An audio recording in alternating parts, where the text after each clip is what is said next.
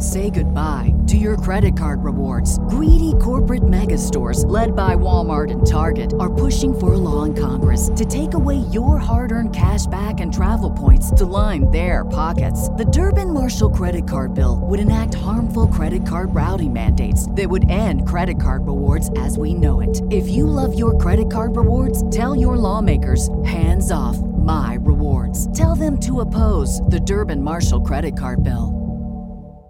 I was completely naked.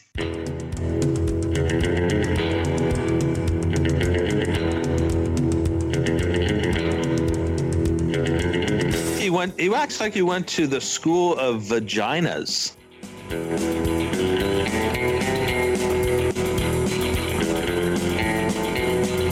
First, I feel You bad are a piece of shit, Jason.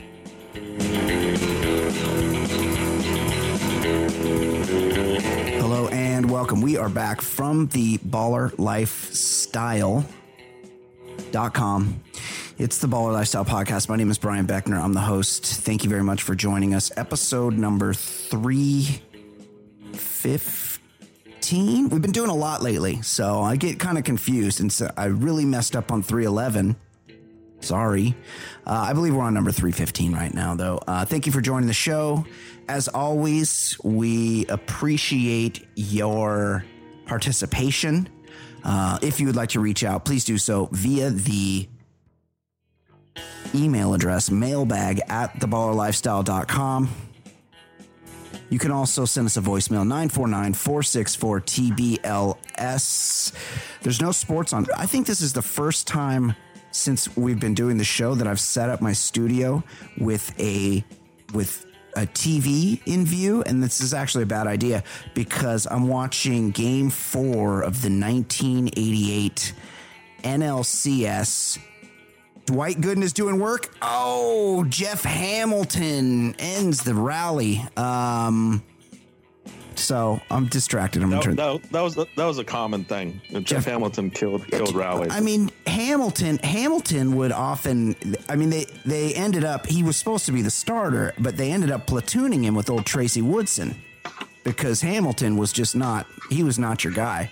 Uh, that voice you just heard is uh, our special guest, Jason Stewart, and we're also joined, of course, by the co-host of the show. He's here every week, Ed Daly. What's up, guys? Might I point out that was a little inside baseball, guys. Yeah, yeah. is- that was the definition of inside baseball right there.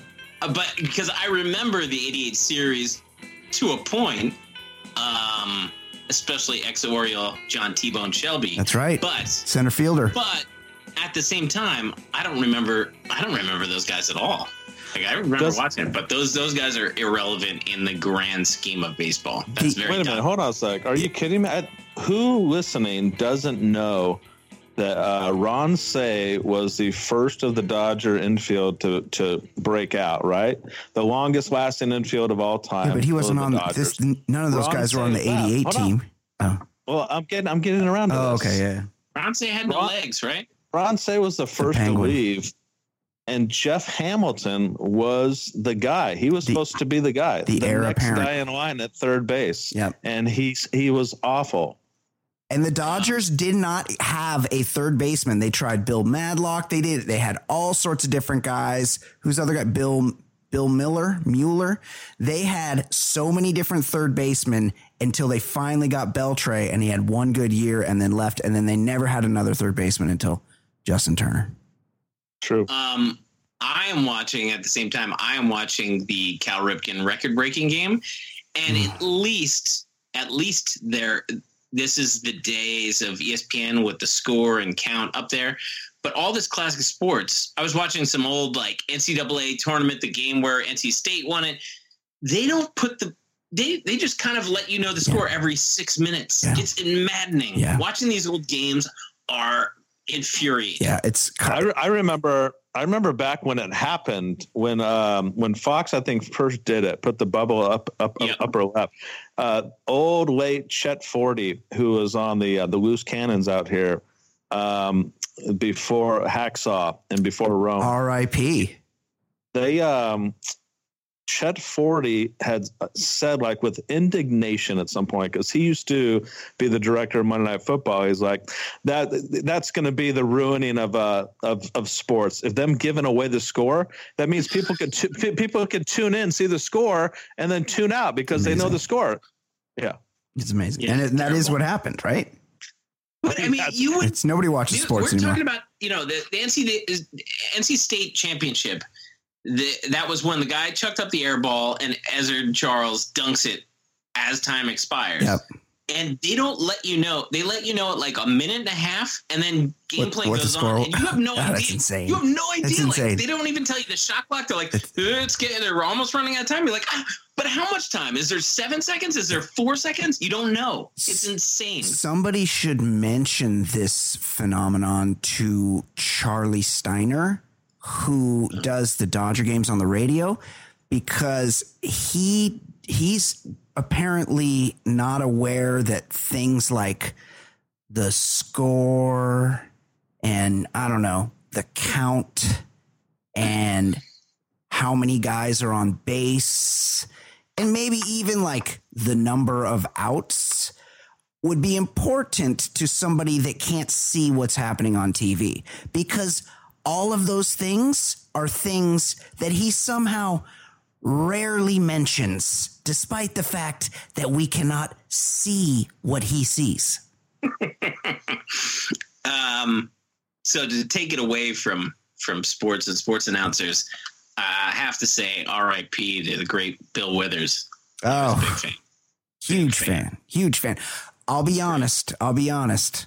While I he was dead. Yeah, while I love the music of Bill Withers, and it's like you know, you never you never turn off a Bill Withers song. I didn't know he was still alive. I'll be honest. So I was sad to see him go, but I you if you had told Did the me virus get him? if you I think No, I think he just no, died uh, died. heart. Yeah, I think it was some heart issues. Um, I was in will say if there's any, if, yeah, he was like 82. Mm. If there's anything that maybe people don't know about his like main songs, he did a cover of "Everybody's Talking" the Harry Nilsson song. That's the best cover I've ever heard. A- he made it better. one of the great songwriters of all Great. time, with one of the Um, By the way- smoothest way, vocalists of all time. That isn't a bad game. Who's the most famous person that has died due to CV? Um, it's morbid, very morbid. I don't. I I'll be honest. I I haven't have paid close attention. next week's show's gonna have more names. Right. Um, Um, But there, but but there was one guy, and he was like an old uh, singer songwriter. oh, he oh, died to coronavirus. People, I mean, this is look. Oh. John Prine, John about it. John Prine has not died. No, yes, he I- got he got coronavirus. He's No, not he got dead. coronavirus, but he He's didn't. not he didn't dead, die. Jason. But I honestly had never heard of him, and all John the- Prine. These people were talking about. Yeah, I just never heard of him. Oh, I love John Prine. Never heard of him. Yeah. And then uh, the the guy who did the Stacy's mom song, everybody loved him. Yes. I didn't. I, Adam I heard Schlesinger. song. Fountains of Wayne. They're from New Jersey. He was like a behind the scenes. I mean, okay. So is Bon Jovi. I'm not listening to him. right. Um, but but it seemed like he was the greatest guy and everybody loved him. But I, I just didn't know. I, I I don't know. Music, you get into like a, a lane and you don't really pay attention. I don't.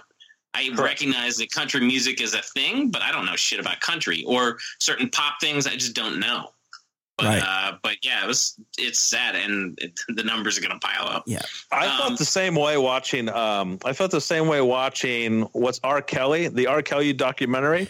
Um, I didn't know how like extremely popular he was in the in the the hip hop or or like R and B community. I I knew nothing of R. Kelly until that one song they did that was pretty catchy in like 1999, uh, Ignition or something like that. And then he did that Yeah. that Michael that Michael Yes, Jordan song trapped in the, movie. closet. That's the one. He made a hundred million dollars off that song. I believe I can fly.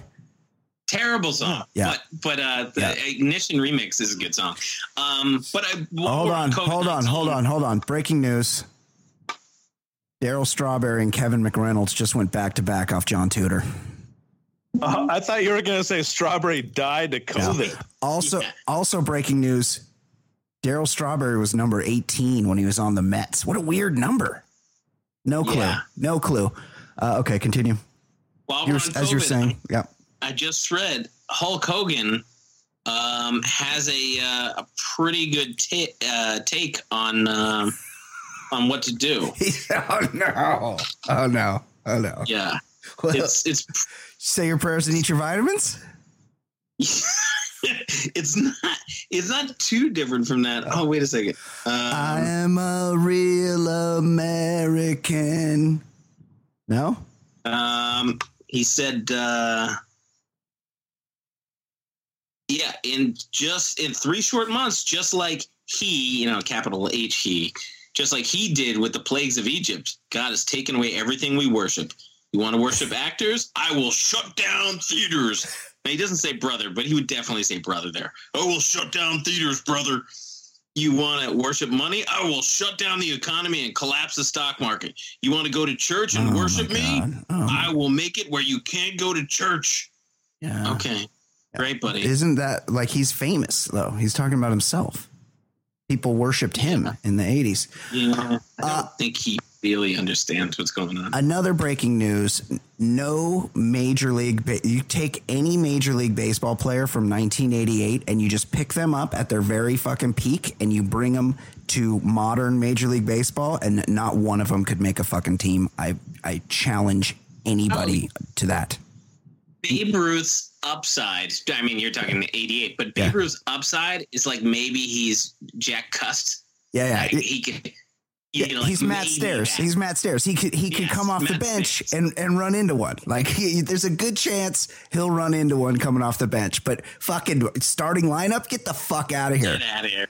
There's not there's not a single fucking guy other than maybe Kirk Gibson and Darryl Strawberry in this game that I would call an athlete. And and And- compared to today's guys, it's not even close. And speaking of Major League Baseball, they're floating that plan of everybody living in a utopia in Arizona. So on the first night, five guys on every roster are going to get a hooker, and everybody in Major League Baseball will have. I mean, th- do they really think these guys are just going to like totally quarantine and just play for the love of the game, like they're living in a cornfield in Iowa? No, that's not how it works. Here's the thing, they're not super intelligent guys, typically. But also, they're they're implying that these guys are baseball robots. So the guys that have like families that have like six month year olds, they're gonna be like, yeah, you know what? I'm just gonna play baseball and, and say goodbye Yeah. to everything. Yeah. Even even if they're quality family men, they're gonna be like, fuck this. I'm not. I'm not just staying in like this baseball utopia. It's Um, insane. Kevin Elster from Golden West College is at bat right now. Did he, Jason? Didn't he? Um, isn't wasn't he known to bag chicks from the stands in the clubhouse during the game? Isn't yeah, that was that- his legend. yeah. He, he was a rookie, rookie on the 86 team, and I guess he used to uh, solicit girls during the game down to the Yeah, clubhouse. amazing. Every Amazing. every girl in my grade, you know, growing up in New Jersey, like had the Kevin Elster poster in their locker. Mm. I think He's I good think my wife did. Like he was Yeah. he was the guy. Also, these Mets pullover jerseys are fucking classic. They, we need to get back to that look. I love it. Uh, okay, let's do. Let's. By, by the way, guys, Yes. did you see what? Hey, uh, Ed, were you referring to something? Because uh, Kyle Walker, the soccer star, did you see that story? Uh, Oh yes, that's right. I, I didn't even think about it, but yes, they would do what he did.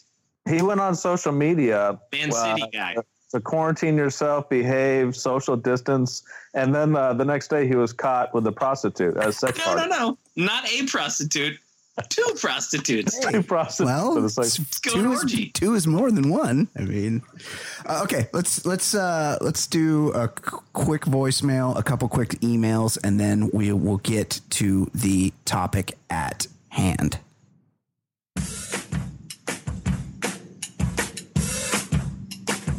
He's so easy to hate.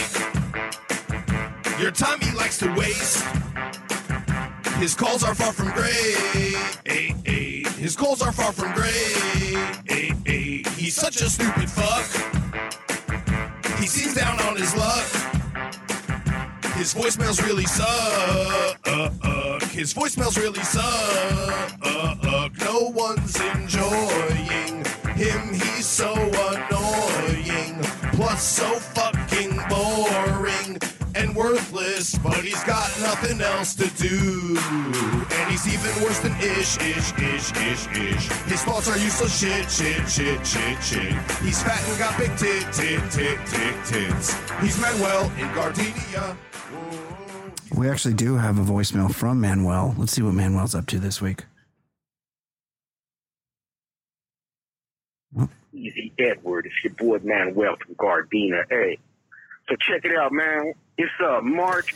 Um, Jason Stewart, can you explain to me in under four seconds the Manuel and Gardena, Matt in LA? What is that? Do I want to know? No, never mind. Don't explain it. Right, right, thanks. Easy Edward. It's your boy Manuel from Gardena. Hey, so check it out, man. It's uh March 30th right now. All right. I'm blessed or cursed, depending on how you look at it, to be one of the ones that will be working for the duration of this time. Hey, Manuel, no bullshit, man. You're a plumber. I had a fucking clogged up sink a couple weeks ago. I plunged that motherfucker. I live on uh, upstairs. I, I plunged that motherfucker. I, it was fucking clogged. I didn't do anything. I didn't put anything down the drain. Don't blame me. And I needed a fucking plumber to come out and snake that bitch. And you know what? I was fucking thankful that he did. And anybody that's out there working right now, I appreciate what you're doing. Keep yourself safe. You got to do your thing, and we love you for it. Okay. Yeah, yeah. Appreciate anybody who Yeah, works I- at a supermarket, whatever. Absolutely. You got to be out there. You, we, you're helping the world run right now. Especially the honeys at my local Whole Foods. I appreciate them the most. And by the way, um, Yeah. we we are practicing social distancing right now. I'm in Los Angeles. Uh, Beckner is down in Orange County, and Ed's in New Jersey. So we we're changing format to show everybody that we're for the cause too. That's Uh, right. We'd be in the same room normally. Yeah, yeah, we're usually on the same stage. Um, no, we never are actually. Never. Never met Brian. You you know who was you know who was you know who was really not handsome and sucked in 1988 and would never never even probably get out of double A these days? Mike Marshall. That's who. Uh, okay, let's let's Oh, let yeah, him. well, you know what? What Just a part of a Dodger lore. Uh, if you The- if you talk about him dating one of the Go Go's, I'm gonna hang up on you. oh no, he and Steve Sax used to run rapid rampant through the USC dormitories. Steve, we know that. Steve Sax, massive hog, But I will say this: um, huge dick. That's the rumor. the Dodgers had the longest lasting infield in the history of baseball. Uh, again with this? and What, what Steve- is going Steve- on? What are Steve Garvey, Steve Garvey said goodbye. And you know who the heir apparent to Steve Garvey was? Greg Brock. Mike Marshall. No, Mike Marshall played right field. we- this is this is like inside Dodgers. Nobody gives a shit. Uh, the only people uh, that they know Oh. are Steve Sax, Orel Big dick, big ass and dick. Gibson, and Gibson. That's uh, it. Davey Lopes left first though. Before Garv, before Garv went down south, took the Uh, took the five freeway down to the And who, was- who down- was Lopes' uh, heir apparent? sexy. Rookie of the year. That's Steve right. Sax. That's right. Okay, uh, Manuel. seriously. Especially one fact. All you Californians, especially in LA and OC respectively, where I find myself doing, you know, my work and having to travel around. Here's a little reminder for you a-holes. Oh, We don't travel on the Autobahn. All right? Oh, it's Manuel It's has always with- he's with the transportation with this many guy. many issues with traffic, and I will say this: this the one benefit of a pandemic is plus traffic. oh my god, it is. It's like a world I've never seen in my life out there. It's amazing. Jason Stewart, back me up. You, there's nobody on the freeway ever. It's beautiful. You can like Uh, go is. Places. It's pretty surreal. And and the, the funny thing is that you can go places, but there's nowhere to go. Can't go anywhere. Yeah, you can't go anywhere. Yeah, that's that's the Right. irony of I this know. whole thing. It's unbelie- unbelievable. And Trump keeps telling us how much we're saving on gas. I've Hang on. driven like a hundred yards in the last three Yeah, weeks. That's true. Yeah, uh, I I do need to add. Hogan actually added an important detail. Oh, thank God. Is this like a thread? he said that the 1.5 million uh, people infected with the deadly virus don't need a vaccine. They just need some Jesus in their lives. That's true. That would help. That always helps. Uh, breaking Especially if Jesus has a vaccine, that would be really important. breaking news. John Shelby really wore Doc Gooden out in his career. 353 lifetime against him, including two hits in this game so far. Let's let's get back to Manuel. regularly going 70 to 75 miles an hour and see these ass wipes literally blowing past me. Gotta be pushing a hundo. Guys, you're gonna kill someone. First off, you guys can't drive that good as it is. All right? Trust me. I see it firsthand. All right? So, how about you guys pull your heads out of your ass and just drive man. responsibly? Mm, I know none of us want to be cooped up Nader. in the house. mm, mm. None of us like the fact that there's no sport, Yeah. there's no malls, Okay, none of that kind of stuff. we get it. However, Manuel stop Nader, driving safe like an asshole. Oh, okay, I get where Manuel's coming from, but Manuel's driving one of these slow ass big white plumbing vans, and there's a real there's a real simple solution to this, and it's it's been it's been lost in the annals of time because apparently once no one follows the rules, there ceases to be rules. But if you got a slow ass white van, plumbing van, you keep it over there in the right lane. You stay to the right.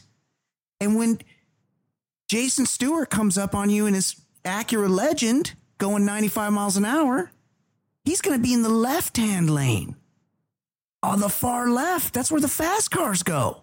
Fast cars to the left, slow cars to the right. And you know what? If you're in one of the faster lanes and you're going, hey, I'm going pretty fast, and you see somebody coming up behind you and you go, oh, they're going faster than me, here's what you do you turn on that turn signal and you move over one lane to the right and you let them go right by you on the left. This is how driving works. This is the rules of the road. Follow the rules. We have to have rules. Yeah, you gotta have rules. Hey, thanks for that, Manuel. Appreciate you calling in. A couple emails. I haven't checked the email in a while. Jay, Stu, you probably didn't listen, but last week, I think it was last week, all the days run together. Last week, Ed and I were joined by mutual friend of ours, Travis Rogers, to discuss the 1980 Golf Club Classic Caddyshack and some reaction to that. Uh, I was completely unaware of this. Yeah, you should listen to it. Gentlemen, here's a good explanation of the final bet of Caddyshack that still isn't worth the time to read it. Oh, he's just sent me a link. More importantly, oh, more importantly, who is a louder comer, Judge Smales or Tony D'Annunzio? Who's that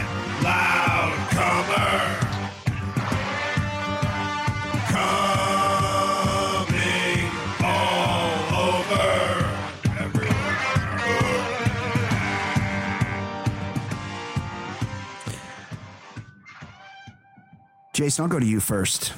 Judge Smales I'm gonna or add one to the list. D'Annunzio. Oh, you're well, you're, you're going off the board. You're making a, a three man Well, I'm race. just- I, am not, the- I'm for the sure loudest comer. would be one, but I thought he was going to say Smales or his rival in the movie, Al Czervik. Al Czervik, because they're. I mean, everybody's loud, but yeah, uh, okay. I, I'll go i any of those three. Let's let's go, Jason. What do you got? I, I think the obvious one is is Smales, Yeah. but I will say um, just because he's he's so um, understated and soft spoken, maybe D'Annunzio is the loudest comer of them all. Interesting. Interesting. Um, I'm going to go off the board as well. I like Porterhouse. Porterhouse is a, he's a chill dude, but he works hard. And when it's time to unwind, I feel like Porterhouse lets his freak flag fly. He is the loudest comer of the group, in my opinion. I can support a porterhouse uh, decision, but I would say that Smales gives you that rage because he's not letting it go. He's real repressed, and everything is Yeah. very businesslike until he misses, he shanks the putt, and then he goes nuts. Yeah. So yeah, if uh, of those guys, and I think D'Annunzio, he, he- he's pretty in control. I don't see him being theatrical. I see uh uh Czervik being like, Yeah. Oh, yeah. hey, whoa, He does a one You know, liner. like, yeah, You haven't, you haven't had an ejaculation like that since. No. Um, and also Smales, I don't feel like he was doing a lot of work. Let's not forget Mrs. Smales when she wanted her stretch marks loofah'd and she Yeah, and she she saw that it was Danny. it was Danny in the bathroom. She was pretty excited. I don't feel like Smales was taking care of much business. He was down at the club. He was getting his shoes, the, the wax buildup on his shoes polished. Um, I don't. I don't think he was. He was just really into sex at all. I don't. I don't get a sexy vibe from Judge Smales at all. Thank you for that. That's from our friend Toe Cutter.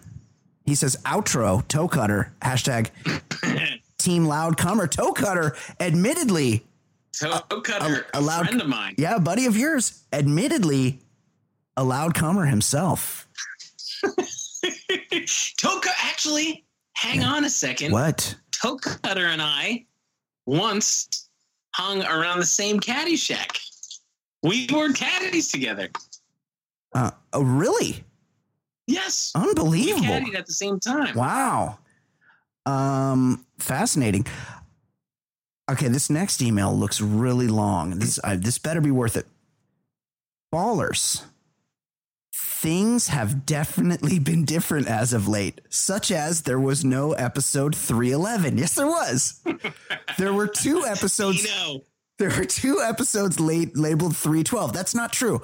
On 311, I just I just misspoke at the beginning of the episode. I said this is episode 311. Wow, Alfredo Griffin just working the unbelievable mustache back in 1988. Uh, I just misspoke and I said 312. But when I actually produced and posted the label or the the uh, episode to the internet, I labeled it correctly 311. There was 311 and then there was 312. We just didn't celebrate the band 311 on you- episode 311 because they're a horrible band. If he wants to pay it proper respect, just leave. You you have like a, a one minute voicemail. We'll let you go. Yeah, come. Yeah, g- g- give us give us your best 311 takes. Um, Telly Two Putts hasn't bragged about sexing cougars, but yeah, because we're we're in lockdown here. You better not. Yeah, all Those this cougars could be in infected. territory. Yes, infected with COVID and other things. All this seemed not real to me. My mind changed quickly when I heard a $5 billion franchise just shut it down immediately. Yes, Fast and Furious shut down prediction, production before it ever started. Then the stock market fell. I immediately thought the F and F franchise is probably just rewriting their 20 page script to add a pandemic to the storyline to make the franchise more believable than it already is. Family, family, we gotta keep our distance. My second thought was the supplement co- company that supplies the franchise employees was about to take a big hit. They were probably about to send container ships full of protein powder and pre-workout sups to the set. Supplements are the leading cover for steroid use. I found the supplement company they use and they were publicly traded. The stock was so low. The stock was low, so I bought several shares in protein powder and less in pre-workout. Most pe- most people drink What is happening? I love it. Most people drink lots of protein because they do not know how to properly diet and just water down the pre-workout since they are jacked on the juice. You know, after a delay, the Fast and Furious franchise will come back stronger than ever and the stock will skyrocket. It will be huge. Can you think of any other possible markets that the Fast and Furious franchise may affect? I would like to try and tap a pinhole leak into the $5 billion organization. One other thought. The healthcare organizations say that about 38% of people wash their hands after using the restroom. Does this mean that 62% of people are Fast and Furious franchise fans? Be aware and stay safe out there. Both of you are close to the shit. That is signed Baller Lifestyle fan number one and is immediately by far the best email we've ever had to the show. Uh, I love that guy. Okay, one, one more email. Brian and Ed, while in Thailand a few years back, I. I, that's not why I'm laughing. While in Thailand a few years back, I actually paid to get in a cage with some tiger cl- cubs, about 35 bucks. I was fairly certain they couldn't rip my face off at that age.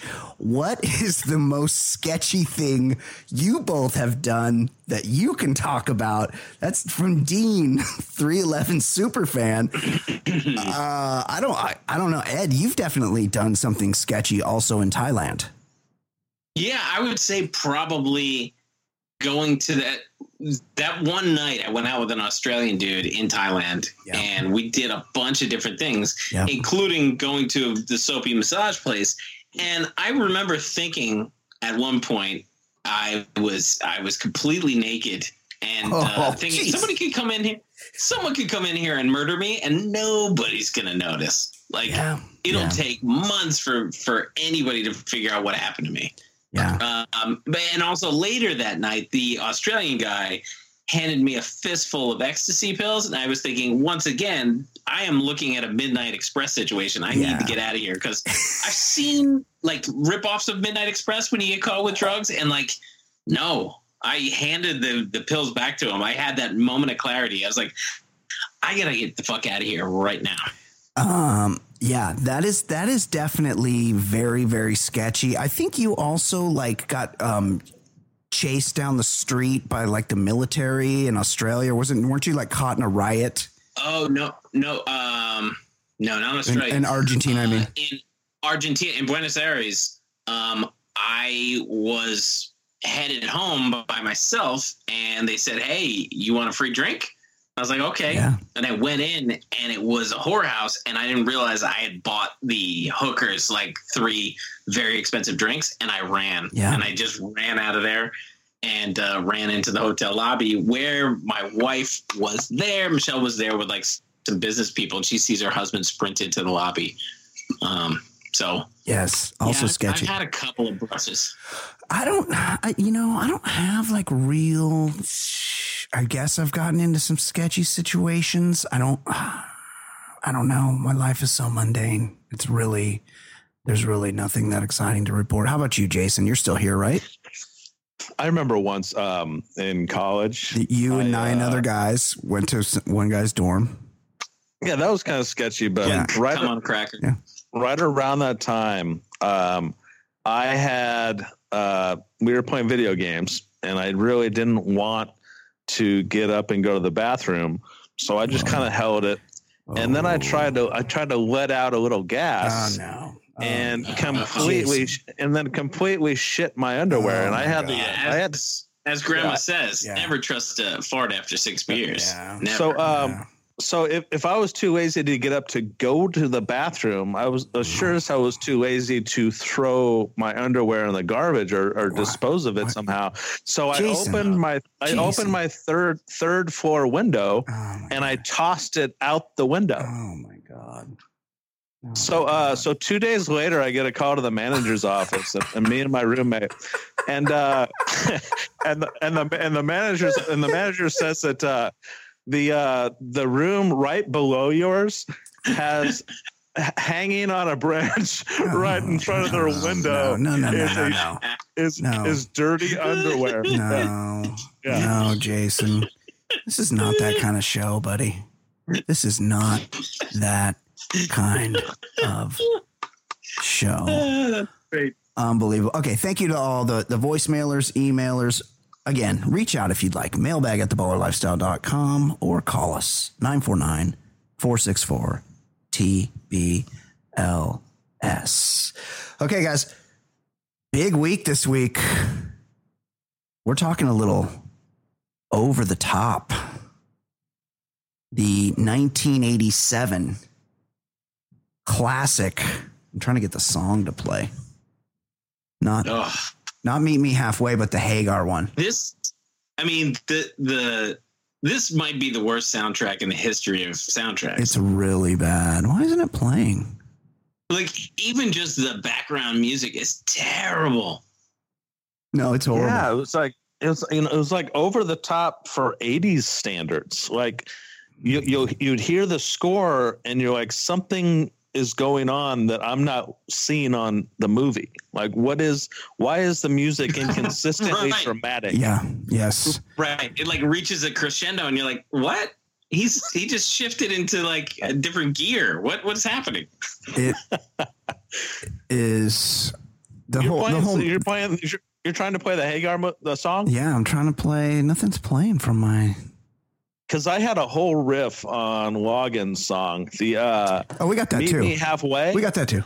And we and we were just talking about Loggins for one of the movies we did recently. I mean, he owned soundtracks. I didn't even Well, count. I this. forgot. I forgotten he was on the soundtrack. Oh, I- because Caddyshack, and we were saying, oh, he's on. Yeah, Top I'm all right. Footloose, yeah. and Footloose, and like, yeah, he's on this. He was everywhere. Well, what what he did do was, um, so he had, you know, Footloose was his big one. He also had I'm Free on that soundtrack, which is a big one. He had Meet Me Halfway Here. He had Playing with the Boys on Oh, Top yeah. Gun, along Oh, with yeah. Danger Zone. yeah, he did. And then he did a song for Caddyshack 2, Oh, the that worst awful movie. sequel. yep. and it's called Nobody's Fool. And um, it says it got an Oscar nomination. Hold on a second. That, that can't be right.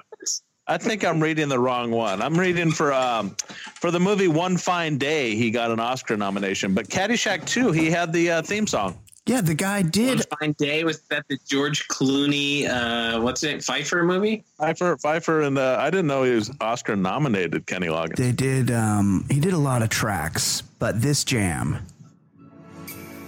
I mean, this was a hit. This was the worst. It's uh, it's horrible. Ugh.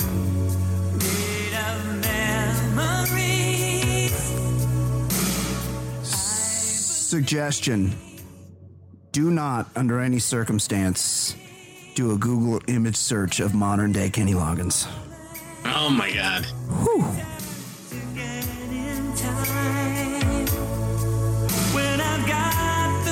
It's kind of a jam. Here comes the chorus.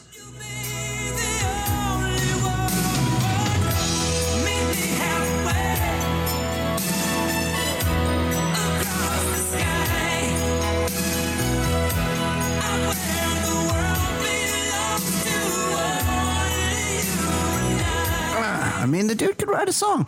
Uh, of course, we're talking about Over the Top, the 1987 Sylvester Stallone vehicle, the ar- the, uh, the homage, the ode to arm wrestling, to the to the the world of professional arm wrestling. It's a 1987 American sports drama starring Sylvester, not starring, and also written by Sylvester Stallone.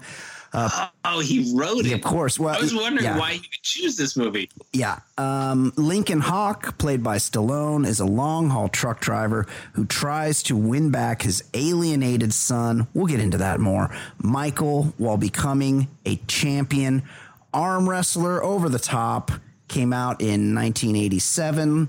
Like I said, let's look at the. I always like to know the budget of these movies and how much money they made. Let's see if we can find that. Oh, let's let's And just put it this way. Let, yeah. let- just by comparative, uh, as you're looking up how much this did gross domestically, comparing it to uh, Rambo, which he came off of a couple years before, and then Rocky Four, each of them grossed over 150 million domestic, which Yeah. for, for the mid '80s was a massive amount of money. Yeah. Have you found Have you found the domestic gross for this So one? I'll just tell you what do you ta- I'll take your guys' guesses on the budget for this movie.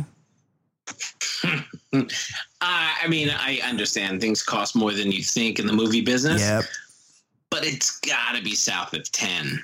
There's there's nothing happening. There was here. only there was It's only be like eight million dollars. there was only the one um special not special effect but like the big where they crash the truck through the through the gates Right. but that's it. yeah that's it as far as big budget looking stuff in there not a lot of locations either so you're saying under five million? like diners. Un- but you got. I'm got going to say eight million. he was the I'm gonna biggest say eight eight million. million. but sylvester was the biggest star in the world so Okay, so Right. back then, so back then, does he command ten million? i would say he'd get i'd say he'd get 10 million All right, so I'll say eighteen million. 18 million jason stewart your best guess what was the budget for Yeah, the know the- I the 1987 arm wrestling movie. I'm okay. I'm not asking the gross because that's the next. And also, don't look this stuff up first.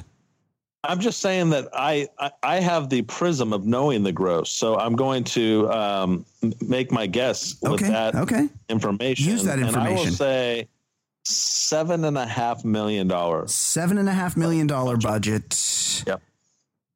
Price is Right rules. Ed Daly is closer. The budget to this movie was $25 million. I assume Oh, mostly for body oil. It's just Sly, right? Yeah, for Right, Sly. He got all the. because think of all the other. I mean, Robert Loggia may, maybe made five hundred for this, Yes. but everyone else was a nobody. Yeah, there was no name actors in it. I'm assuming like all the all the um arm wrestler guys were like professional wrestlers or something. I didn't recognize anybody.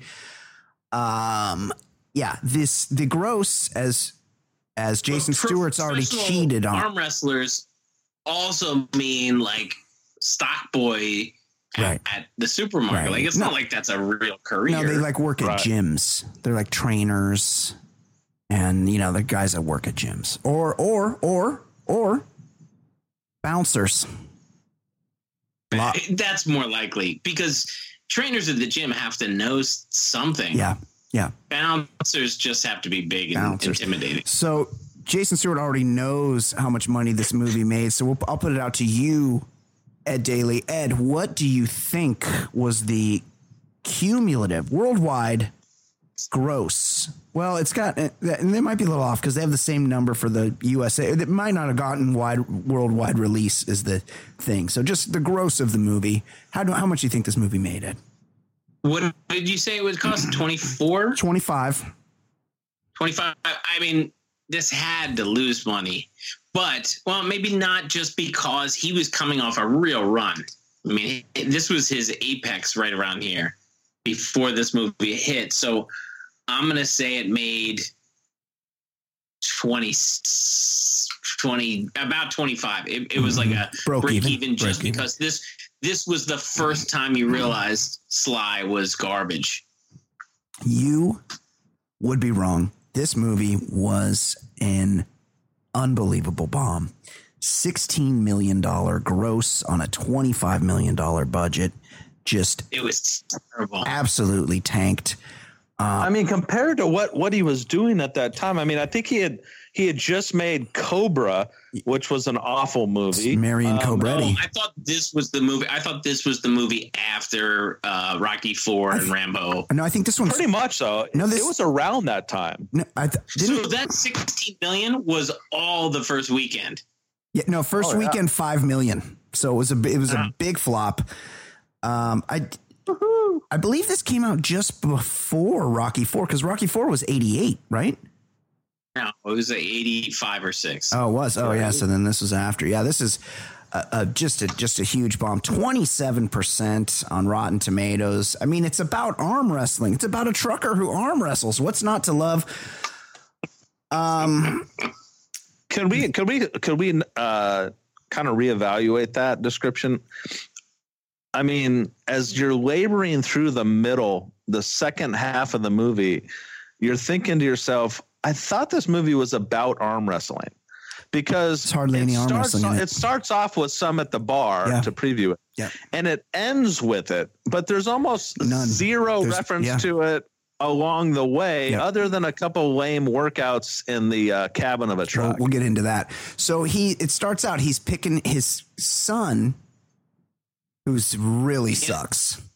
and everybody's like, everybody's like, uh, who's that guy showing up? Yeah. Like everybody knows every parent. Yeah, so his son is like graduating from military school, and Sly is like getting ready to go pick him up, and he's he's got his truck, and he's like t- taking a horse bath. He's yeah, he's like taking a horse bath on the side of the road, and uh, and also and also drinking a beer.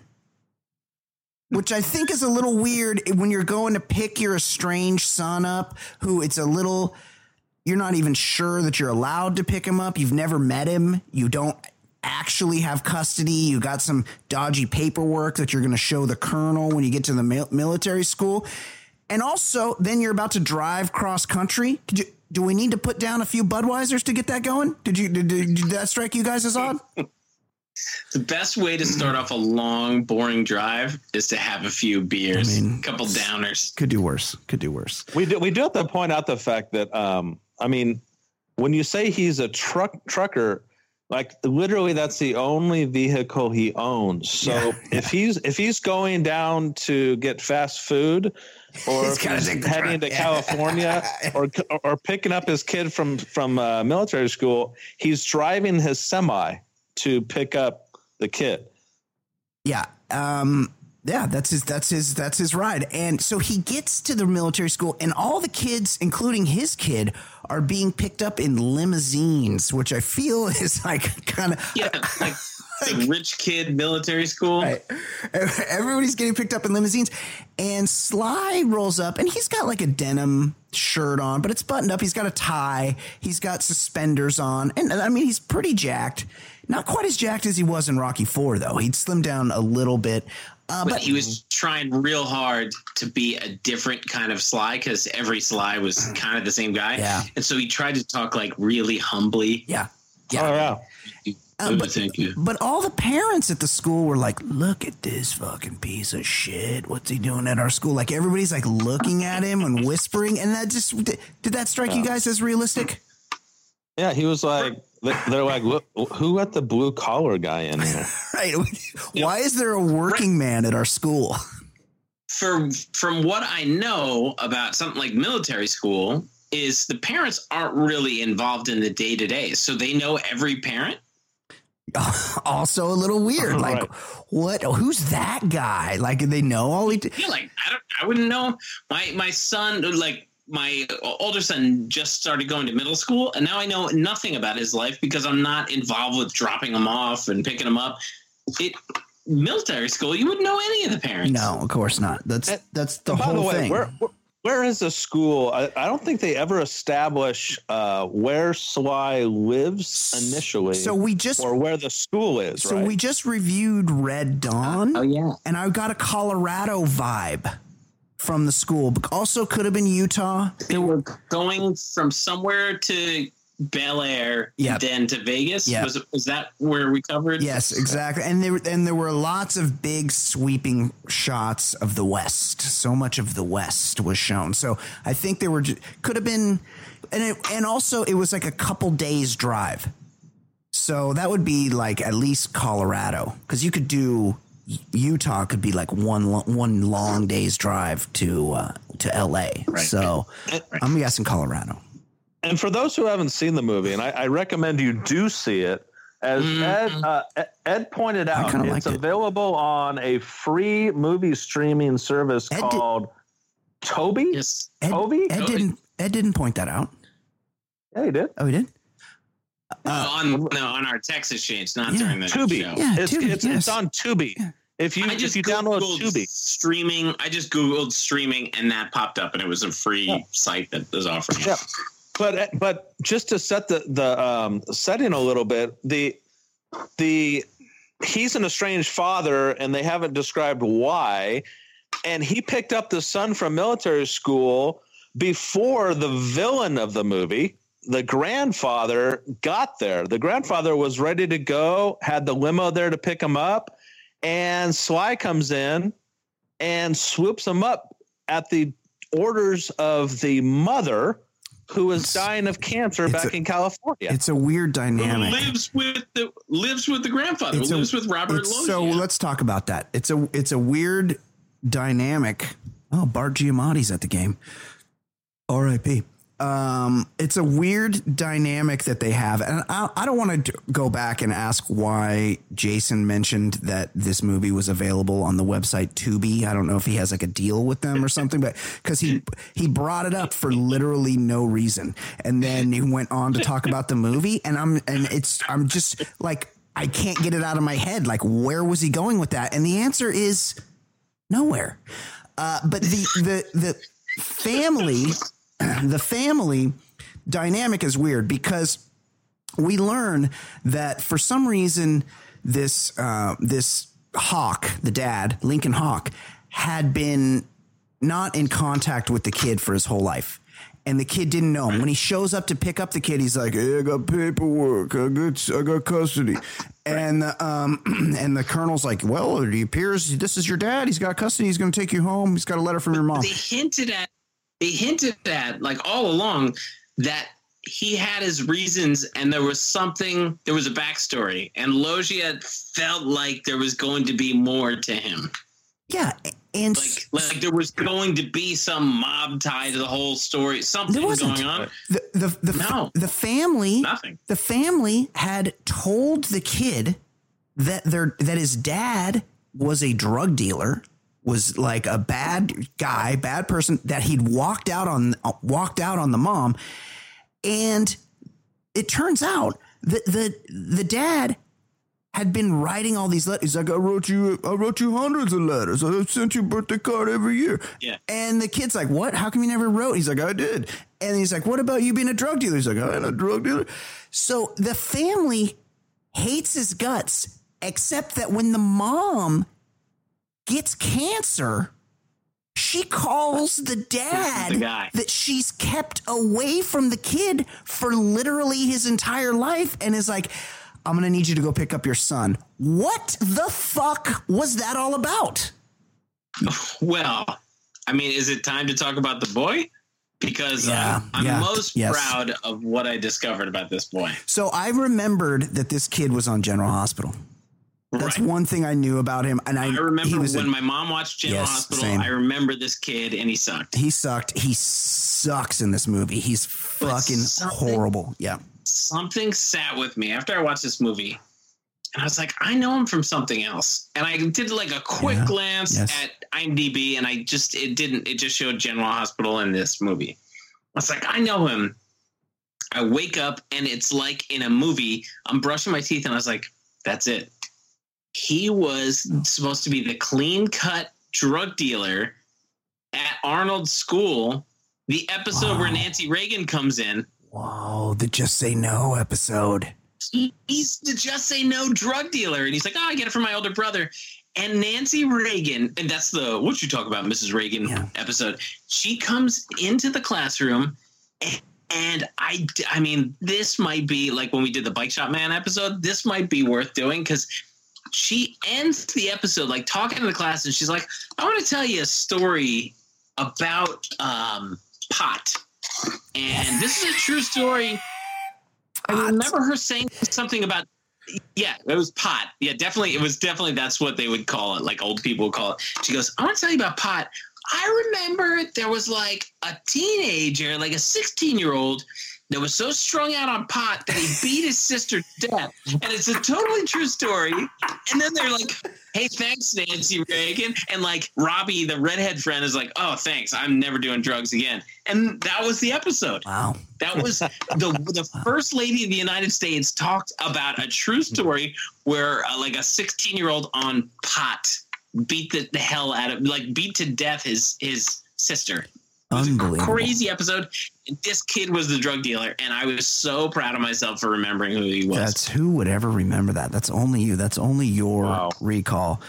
Uh, well, he's horrible in this movie. He's not allowed to see his dad, but he's got to go with him no matter what. And then, oh, then the and the dad's like, um, oh, when he's picking him up from the when he's picking him up, and he's like, the kid's like, well, I'm gonna need to see some ID. And and the dad's like, no, it's okay. And the and the because the colonel's like, he doesn't have to show you ID, and he's like, no, I, I got it right here. And then he takes out he takes out from an envelope a wedding picture of him and the mother. And it reminded me. It reminded me of my uh, my buddy Sal. His dad in their in his house had a picture of himself with Ronald Reagan, and he was so proud of it. And he's like, "Here's my picture. It's me and Ronald Reagan." Except it was clearly a picture of him standing with one of those cardboard cutouts of Ronald Reagan that they used to have in the 80s. You used to be able to like go to the mall and take a picture with Tom Selleck, but it was really just a cardboard cutout. So how how can this be accepted as proof? Like I know there was no Photoshop really in 1987, but maybe maybe Hawk could have done the cardboard cutout thing with the wedding picture of the mom, and he could have just been standing with a cardboard cutout. Like that didn't that doesn't strike me as a, meeting the burden of proof for taking a child across state lines. Did that did that strike you guys as odd? Yeah, the school was playing playing it fast and loose because the grandpa showed up like f- four minutes later. They're like, "Well, he's got a, like a dirty old letter. He must be good. Go, kid." And then grandpa shows up. He's like, "Hey, I pick him up every semester in my limo. Yeah. Where is he?" And they're like, "Ah, dad got him. He has a right to him." Now we should talk. The grandpa is played by the great character actor. He's in Scarface. He's I'm- always he's in Rambo. Like he's around. dangerous with John Yes. Candy. He's great. He was Sopranos too, right? Did he make him um, Robert Sopranos? I So the latter part of the Sopranos, wasn't he? I think so. They, oh, not all Italian people are the same, Jason. Yeah. But but I will say this: they they never quite get around to explaining what the hell this grandfather had against Hawk. Fuck, Like, he was in Sopranos. Feech La Manna. Oh, yeah, no, he was 2004. He was in. You call, he was- you call Jason. he was in four Also good call episodes. Bringing up a point I made seven minutes ago.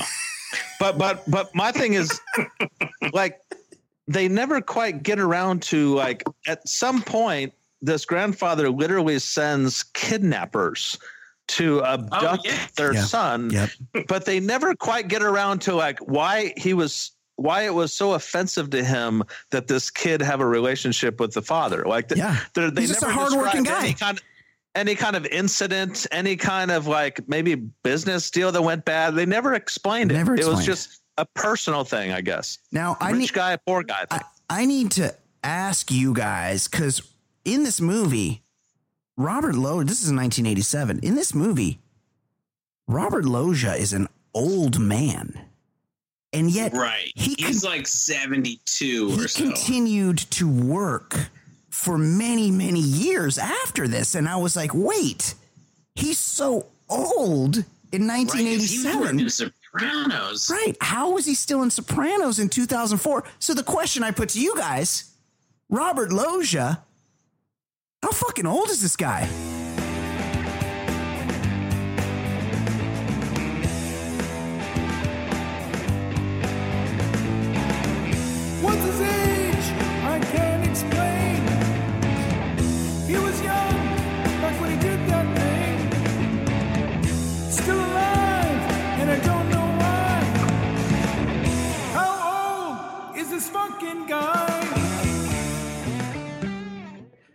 Uh, breaking news Mike Scioscia just hit that home run down the line that hooked around the foul, foul pole off Doc Gooden to tie. Doc, Doc Gooden was carving the Dodgers in a 4 to 2 game.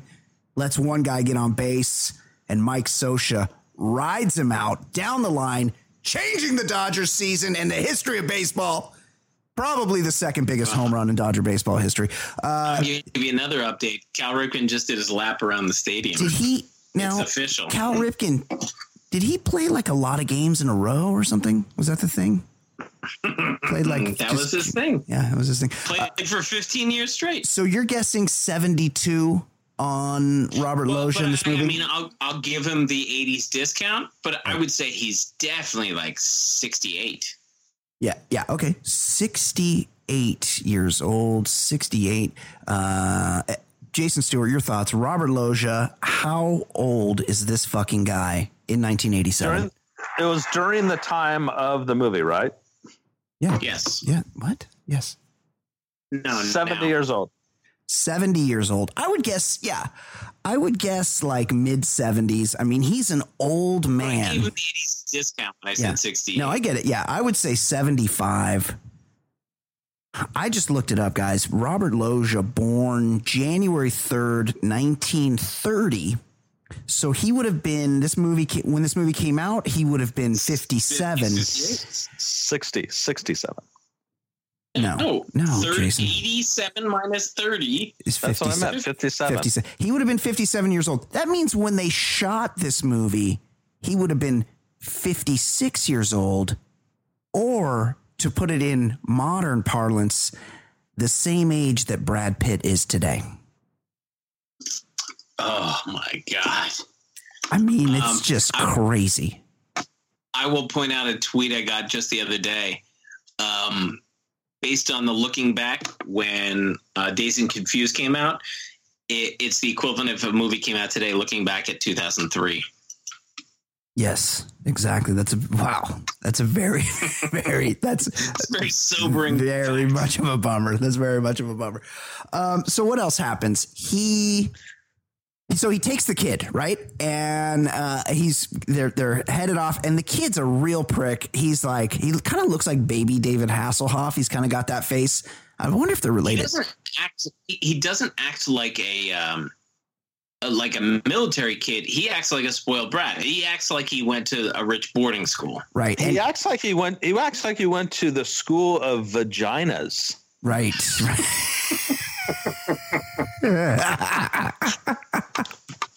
There's one. There's one scene where he uh, he's in the the cab. I think it's the, the first trip that he took, and he somehow says like I need to go to the bathroom or I'm sick. I need to get out of the, of the truck. And he gets out and he he takes that chance to run from his dad, and he runs across freeways.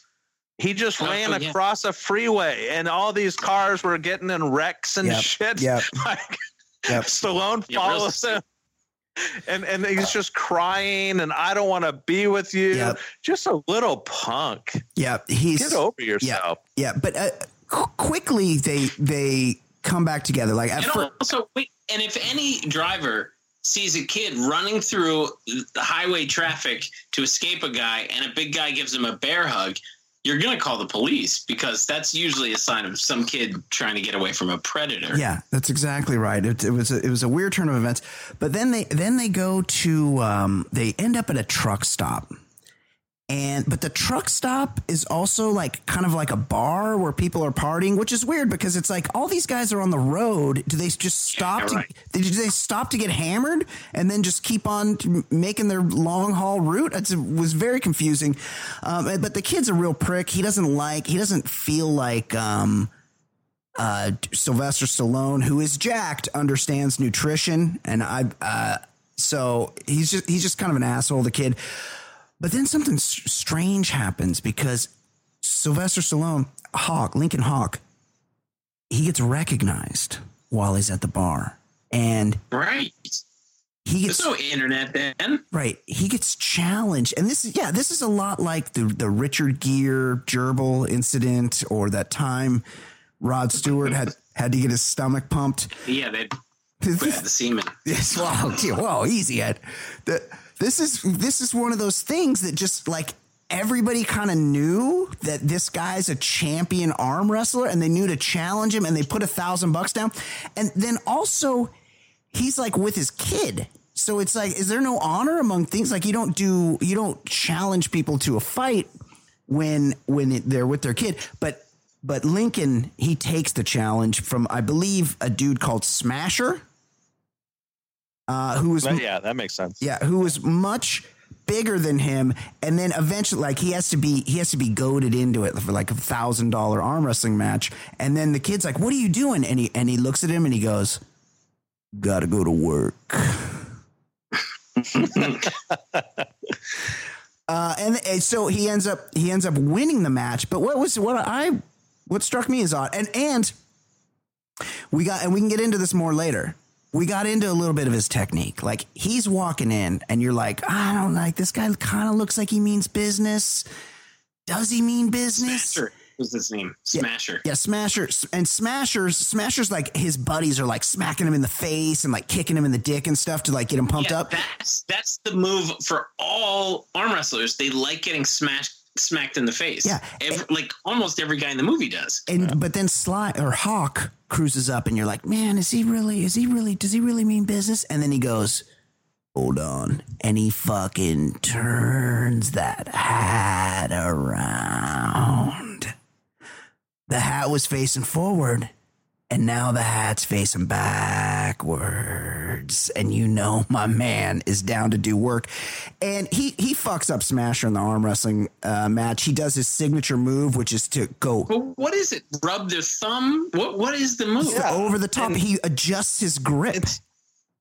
That's the thing, and and they never again this this movie of all of its shortcomings, it has like ninety things that are never explained. Yeah. they just have a Light scene. on details. Why not at some point during the movie explain why this grip is so effective? Like, why not spend a couple minutes of dialogue explaining why why he takes gets the upper hand over people that are twice his size? But he just Right, does all this the grip wasted and dialogue, wins. all the wasted dialogue in the cab with his his son. Couldn't that have been one of their thirty-five conversations?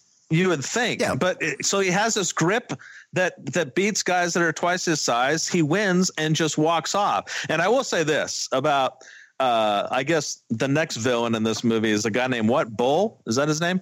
Bull. Yeah, Sounds yeah, right. yeah. So so Bull walks up to him at the same bar after he just won. And Bull is like, I guess the the, the uh, arm wrestling champion the last five years. He's a big uh, oaf, right? And he says, "Hey Hawk, double or nothing right now, you and me." Yeah. And then I'm thinking, look, if you are going double or nothing in a game of darts, or double or nothing in like a game of pool that takes almost zero zero physical physical uh strength Yep. that's one thing right but Right. what kind of what kind of a man says double or nothing to a guy that just expects expended all of his energy right, right. trying to beat a guy Right. like that's and then he calls him yellow in front of his kid Yeah, well, and yeah. you're a pussy And also, but also, also the kid's sitting by himself, and Bull comes up behind him, an adult Yeah. man and a young nubile child boy, and he places his hand on top of the kid's hand. What, like, How, how about uh, Molester how about vibes? Smasher. But during during the uh, the match with Smasher, I know I wrote down that there was like a Beavis vibe to a few of the guys. They just were going, yeah, yeah, get him, Smasher. Tell him, Smasher. Tell him. Tell well, him. there's arm wrestling. Yes, Tell yes. him, Smasher. What?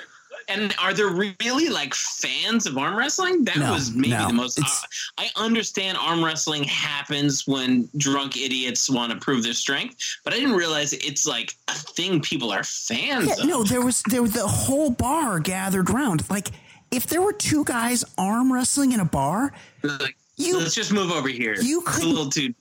you could not get me to adjust my gaze. There's no fucking chance I'd walk over nearer to it. Like this, this is crazy. The whole thing's crazy. Um, but he he ends up winning, and then so then the kid's like kind of uh, he's kind of wins over the kid, I guess, a little bit. Uh, at that point, Sees his dad doing something yeah, strong. Yeah, and, and they're back on the road, and you know he's asking. Um, they're they're uh, ask. Oh, one more thing. There there's a referee to the to the um to the the the Smasher Hawk arm wrestling match, and if you go back and look at it, it's not. In the random bar, there's a ref. Yes, it's it, Oh, I didn't even yeah, yeah, because these things need to be kept fair. So somebody's got to do the thing where they hold the hands and before they let him go. Oh, okay. And the referee, it's not the same actor, but he's got a similar look, and he's got the exact same look on his face as the pawn shop guy that's watching Zed rape Marcellus Wallace in Pulp Fiction. It's I'm not sure it's the same dude, but he's looking at it with the same thirst. Spider Spider caught a couple flies. Yes.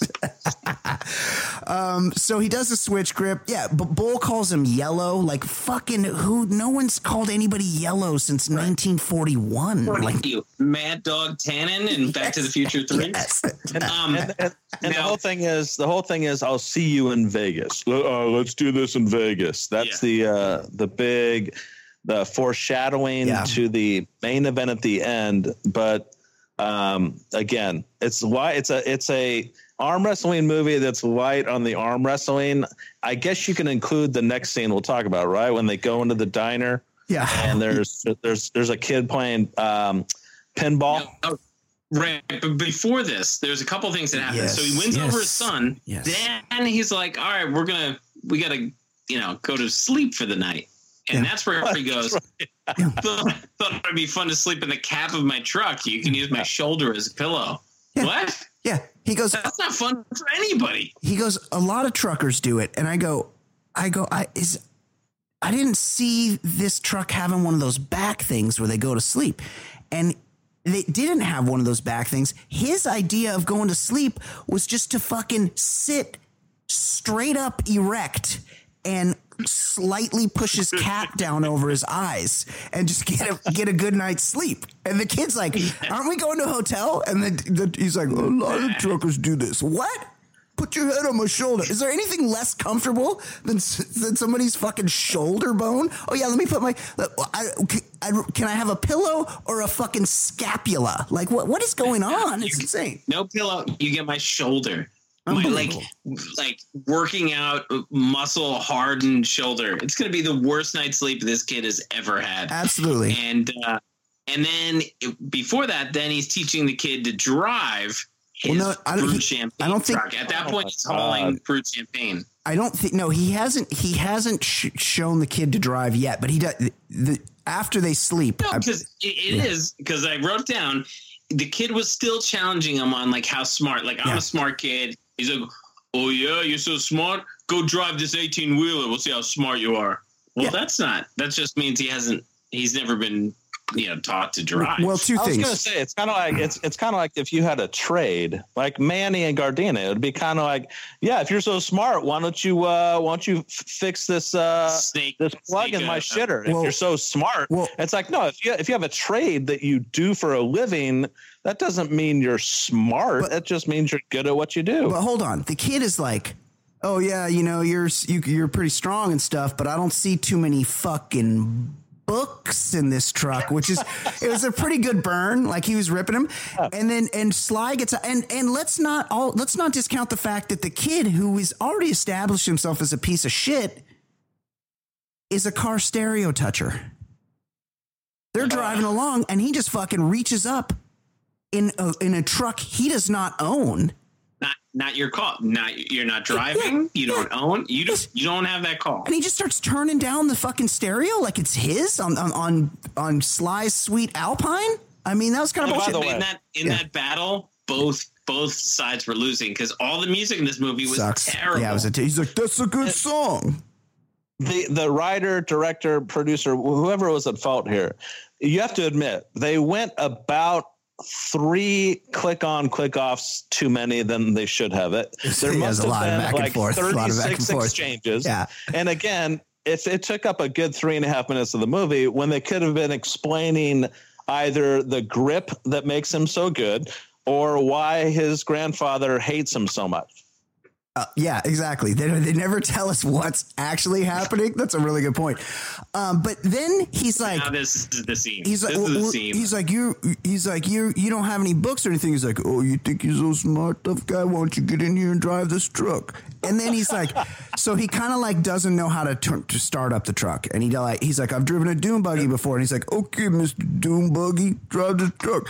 And then, but the thing is, the kid does drive the thir- truck. He's, thir- Yeah. he's 13, right? He's 13. Yes, he's 13. Yeah. He can't reach And the pedals. him- he, he He can't push in the clutch. 12 seconds. Yeah, within four seconds, he's shifting gears and driving down the highway. Who's fucking owning who in that scenario? Like, how does it come off that Sly is the one that wins that exchange when the kid could have easily driven the truck all the way to fucking LA after zero lessons? and that and that and that's all Sly has. Like, Yes. it's not like he has other uh, tools. No, that's it. toolbox. He knows how to drive a truck. So if his kid could do that, Sly can't just be like, uh, yeah, but you, I could arm wrestle. You know, there's there's nothing else. The kid could read. The kid already had the books line. He could read, and now he could drive the truck. And also, we learn that the kid is able to arm wrestle because But yeah. So They- this is yes. this is the moment where child services needs to take him away because So- he takes him to yeah. another truck Yes. stop. Yeah, they're they're at a truck stop and the, and just they they finish their meal, and Sly goes, "Oh, you really did a number on that cake." And just fucking four minutes before, the kid was like, "Oh, fried chicken is disgusting. It's so bad for you. I'll have the tuna on toast, light mayo." and then, and all of a sudden, the very next scene, he's fucking houses housing big pieces of German chocolate in a fuck in a diner somewhere. like, talk about it. This guy. So they're leaving. They're they're getting ready to leave, and there's some asshole, and he looks like the stereotypical like high school bully. He's got a lot of zits. From the- from the 80s. Yeah. He's an Yeah, 80s dickhead. Yeah, he's like if, if you if you had a an 80s bully cliche it's a guy with big done up hair Yep. um cut off cut off sleeves yep. uh, and he had zero muscles One glove. He He, also had one glove. he was he had a glove on and he's like about notorious tough man Michael Jackson. yes. he's at least 16 Yeah, i that- mean the he's- actor's probably 20 he's much the kid's- older. the kid's going on 13 years old Yes. so that so keep that in They're not, context they're not even in the same weight class. Like how how is this fair? Why would you put your kid in a situation where he's got to arm wrestle a much bigger kid? on a pinball machine, Crazy. which is so uncomfortable. Like that is so uncomfortable. At an you angle. can hang your elbow on that thing. Right. Yeah. Um, so and but but Sly's pretty smart. He's been at this game for a while. He gives he gives the the bully ten to one odds, and then he go, and then he goes, and then he goes, two out of three. We're gonna do this two out of three, and then the the bully smokes. That's a loser's move, by the way. You lost. But what? Well, no, but the, but the terms were set before the before he lost. Before, yeah, before. Oh, yeah. did he? Yeah, it was initially. Oh, I- he said we're going to do I this two didn't out of three. It happened before. Yeah. Okay. So so then and then the kid like a bitch goes running off crying and it's weird because he runs off crying and then uh, Lincoln just like through the window goes, "Hey kid." And he stops and turns around and comes back. Like what? I thought He you ran away. like it's a, didn't take very much to get him to come back. It, it would just be like if it would just be like if he was running past the store and his father was just like, "Hey, I'm right here. I'm in, I'm in the store," and the kid just stopped in his tracks. And this is when we're introduced to the motto of the movie and also the chorus of the Kenny Loggins song. Wow. So after he loses the the first of three falls to the bully, our guy He Lincoln pulls just- the kid aside. starts, and he starts screaming at his dad. I this is why I hate you. Yeah. The only reason you him. did that was to embarrass me, and he's crying and all this stuff. And and I mean, just being a vagina. Yeah. And Lincoln deserves credit for not just leaving him at that truck stop at that. I agree, but he gives him a motivational speech, and it's ba- and it's it it is meant to match the song because they say it like four times in the movie. He's like, "Ne- Yes. "Never go halfway, never only go halfway." no, no, no, no. Hold on a second. No, no, no. Oh. I, you got to if you're going to do the motto of the movie, you might want to get it right. What is it? It's this. It's hey, hey, kid. One thing you'll learn: the world never meets you halfway. Oh, that's what it is. Yeah. The, the world never meets you. You got to go and get it. But the You song is meet- get what you But want. the song is "Meet Me Halfway," so the way in the song you do meet halfway. yeah, yeah. Kenny breaking Loggins is saying the world does. Yeah, go ahead. John John Prine John Prine died. today. Ah, fuck. Well, you couldn't say that. 73. You couldn't say that to the end of the show. Oh my Yeah. god, I, Jeez, dude! I I threw that into the universe. I feel you are a now. piece of shit, Jason. Sure, But you, you're on the Jason's piece of crap list. Um, and then one, but also in the motivational speech, Sly's like, "Look, it doesn't matter if you lose. Just if you do lose, lose like a winner." yeah, yeah. There's there's some weird thing What? where he does like, yeah, he's like, hey, even winners could lose and It's- losers could win. No, no, So was like, no, no. Those things are opposite. Like, you can't lose like the winner because you lost to the guy that won. He's the winner. You're the loser. You lost like a loser, loser. And in fact, I don't know if there's any more black or white result than an arm wrestling match. It, if you know, if you were if you were Rocky, if you were Rocky and you and you lost on points, maybe there's some uh, some honor in still going out a fighter. And and somebody's opinion was that you lost. But arm wrestling, you win or lose. Period. Yeah, yeah. There's no, there's not really any gray area in the world of arm wrestling, which is kind of the point, right? Like that's why, that's why he does it. Um, and all, so then he comes back and he arm wrestles the bully for the the the next two rounds, and he wins two out of three. Shocker, he wins. and yeah. and while he's while he's arm wrestling um sly's like shouting advice and he's got very weird advice he's like pump it kid pump it what like I, You want me to jerk him off? Yeah, I don't like I don't even know how to translate that kind of coaching. Like you got, put it in terms I can understand. Pump it, and he's like over the top, over the top. And here's the thing: the over the top is his signature move. Does has he taught the kid the over the top? Because I don't remember him doing any arm wrestling that's lessons. what I'm saying. Yes. That's what I'm saying. It, if we were to rewrite the screenplay, he goes from using it at the bar, telling him about the move, and this is how undersized people could win, and he teaches him the grip, and then the kid uses the grip at the pinball machine. And we all we all know what over the top means. Yeah, that's Right. But yeah. no, this, movie, this Yeah. movie chose not to do that. Yeah. So then they're then they're leaving the bar and the and the granddad's Robert Loggia's henchman attempt to kidnap. Is his name Michael?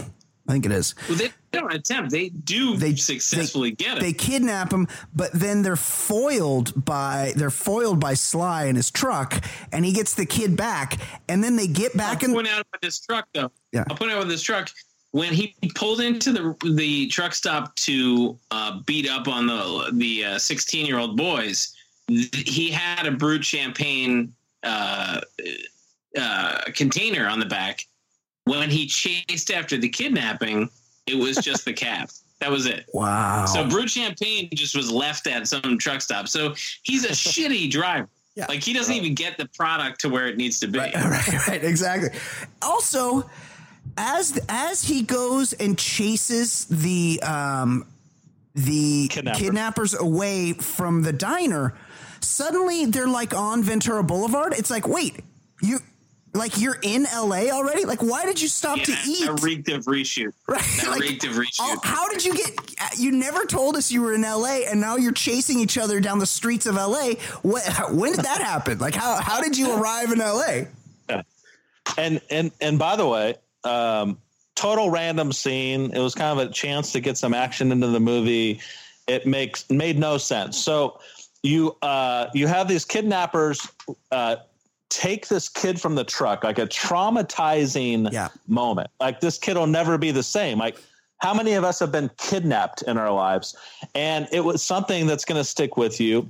It was awful and and his, his dad comes and beats up the guys and rescues him and the movie just plainly doesn't explain why it happened No. the only thing that they do say is they have sly saying tell him he's never going to get my kid like Yeah. he put it together that it was the grandfather Well, that yeah. hired the Yeah. kids to traumatize him Yeah, that's kind of crazy. I crazy. mean, right? The next scene, the next scene, they're just horsing around and arm wrestling Yes. while driving. yeah, yeah. yeah, The like nothing scene. happened And and uh, you would think, all right, so the son's like, all right, so we're in some shit. Like, what's going on? Doesn't He's like, ask. I made some mistakes, but I won't make them again. Oh, cool. Yeah, this, that's the, Mission accomplished. yeah. It's really, really glossing over what happened between. Like, was he tuning the mom up? Like what's what was what actually happened between these two that she's got so much hate, disdain for this guy, except that they're like best friends and they're talking on the phone. He's like, I'm on my way, I'm bringing Michael. You want to talk to Michael? And it's like, wait, you guys haven't spoken for this kid's entire life. She's never let you see the kid. And then she's going in for heart surgery and you're the first person she calls? But at least you feel good that they wasted all that time arm wrestling because they get to the hospital. Yeah, they get to the hospital and the mom's fucking dead. What? Why did they stop so many times? They were doing. They stopped like twelve times, and they missed the mom by like twelve minutes. Yes. and then the kid gets pissed at Sly. He's, uh, you know, rightfully, he's uh, he's a little bummed out. His mom's died. He's not in. He's not in a great place. He runs away, and what's he do? No, He hails a cab. What? What kind of fucking cabbie picks up prepubescent boys? Like that's you can't get a There's a boy, you can't get a cab when you're 12. and then it and does it. Is it here that he finds the letters, or just who finds the letters He that he sent? no, he they're all still in a drawer. He so he ends up he ends up going back to the grandpa's and the um Sly is not having it. And despite the fact that he's had 12 years to go knock on the door and say, "Hey, I'd like to see my kid." Um, he chooses this time to drive his truck through the gates of the Bel Air mansion. And I, you have to assume that the that Robert Loggia, the grandpa, he has to be up to some kind of uh, nefarious business because he's surrounded by lots of henchmen. You don't like you don't ha- you don't have like lots Right. of you don't we're gonna surely we'll find out what's up. no, we don't. No, some- actually, spoiler alert: you never find that out. He, d- I think one of, I think one of the henchmen is some kind of pro wrestler, like a Funk, something Funk, because he was also one of the henchmen in it's the one with Patrick Stewart, Roadhouse. Oh, So I, he's got pro wrestler henchmen. Sly crashes through the gates. He tries to steal his son back. He gets arrested. He gets actually put in like proper prison for some reason without a trial. Uh, and then the secret, this uh, the Robert Loggia's secretary shows up, and he's like, "Look, we're gonna take the kid. We're gonna pay you off." This the the secretary has an incredible hairpiece. I would watch it. I would suggest watching this movie just for the secretary's wig because he was a young guy. He's one of these guys that went bald young, and then he couldn't work in movies without with while being bald. So he got he got the big wig going. Uh, it's it's really stunning. I would also Yeah. I would also point out, you know, the the whole idea that he's been sending letters. So you find out he's been sending letters for a decade. Yeah. With no response. You, you wouldn't change your response, you, like your your approach a little bit. Like he's still doing the like, dear hummingbird. Like he's just writing away. Yes. As if like at some point it's like, oh, you know what? The first sixty letters didn't work, but this one, Yeah. yeah, it's I've had work. How come you never I've had- responded? I've had distant relatives, right? I've had I've, I've lived away from my parents for many years.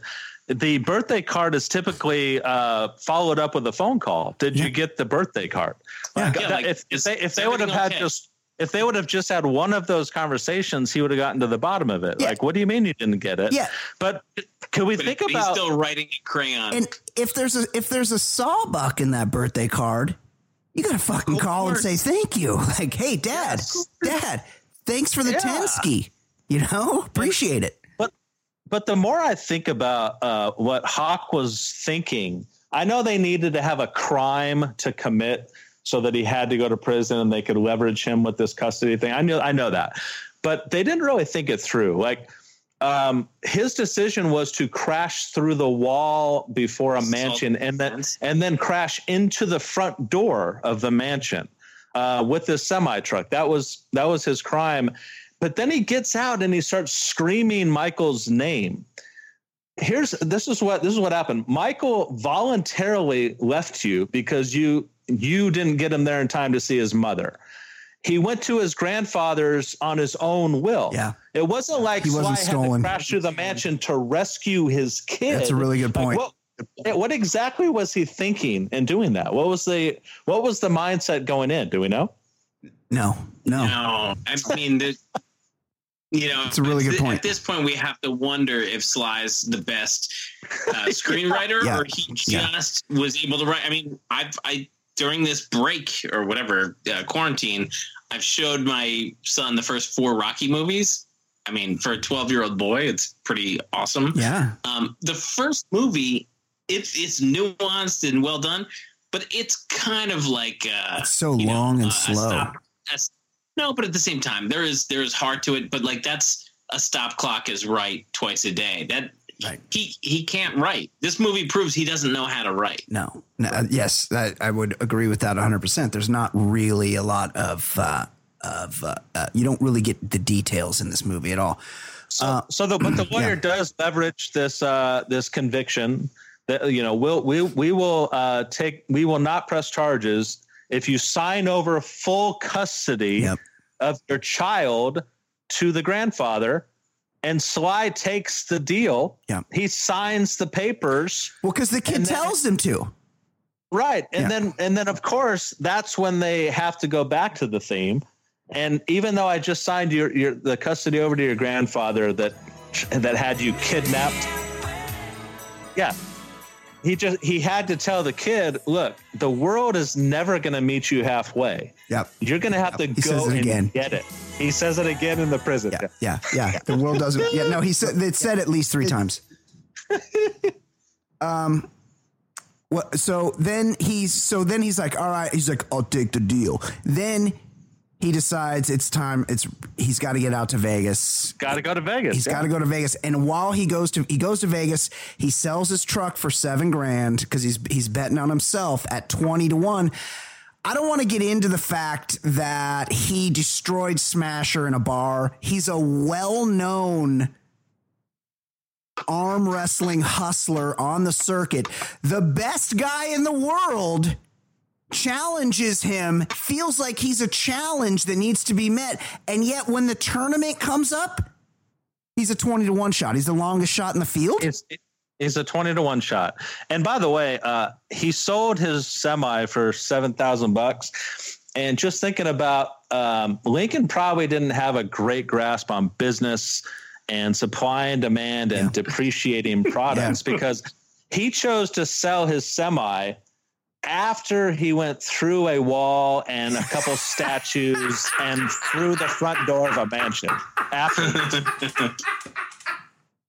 That's a really, that's a like maybe if you're planning on selling the truck, you park it down the block and you just jump the fence and t- take your chances with the Funk Right. Brothers when you get inside.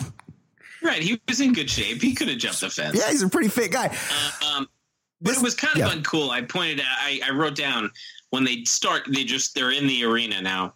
Uh, they had the Japanese arm wrestler using lifts on his shoes. I saw that. I, I I couldn't tell if that was like a technique that they were all using. I didn't realize that that was because they had they did that thing where they're like, that was the Japanese guy. yeah, And with- also, what they keep cutting from the tournament to the sun, and what does the sun do, Brian? what? Oh, he, How does he? so he reads the letters. So no, he finds the letters. He ste- he steals my dream forerunner from the grandpa's garage. He drives to the So he- airport. He learned for 30 seconds to drive a semi. yes, Right. That's what he learned, and now he's able to Right. drive. He knows how to drive stick shift. He drives to the airport where he boards a plane. Yeah, there- there's no ways. There's no Google Maps wasn't invented back then. He just he knew the way to the airport. Yeah. Like what? What Yeah. boy? What 12 year old or 14 year old boy knows how to just drive to the airport? And then what? He buys a ticket. He buys a ticket. He gets no, on. no, no, no. Oh. He, he just snuck in. Oh. He didn't. Have, there was no Right. cash. He- Right. He, had white white pants on and no cash. Yes.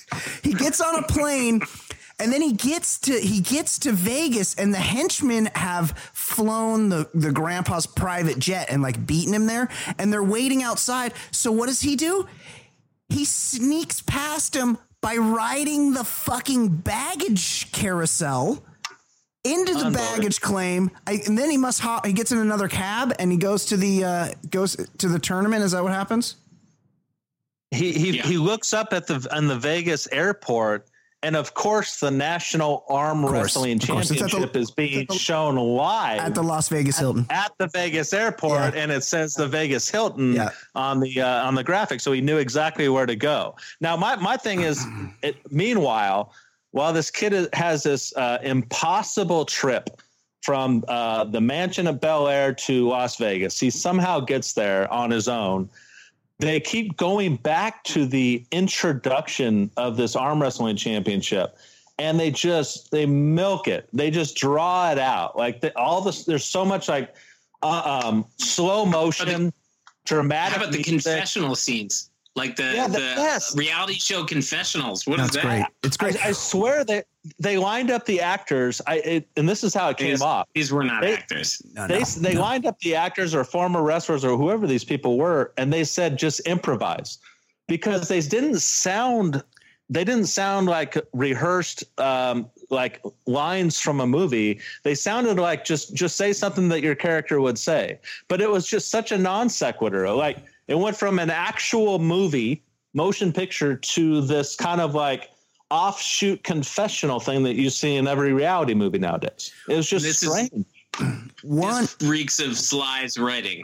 one Sly's guy's like, yeah. then uh, we'll have a dude who eats a cigar and drinks Valvoline. Yeah. We'll, we'll just do that. One guy drinks motor oil like that. You would die. That would kill you. You would not survive that. You cannot drink a quart of motor, motor oil to get pumped up to arm wrestle. that is not how it works.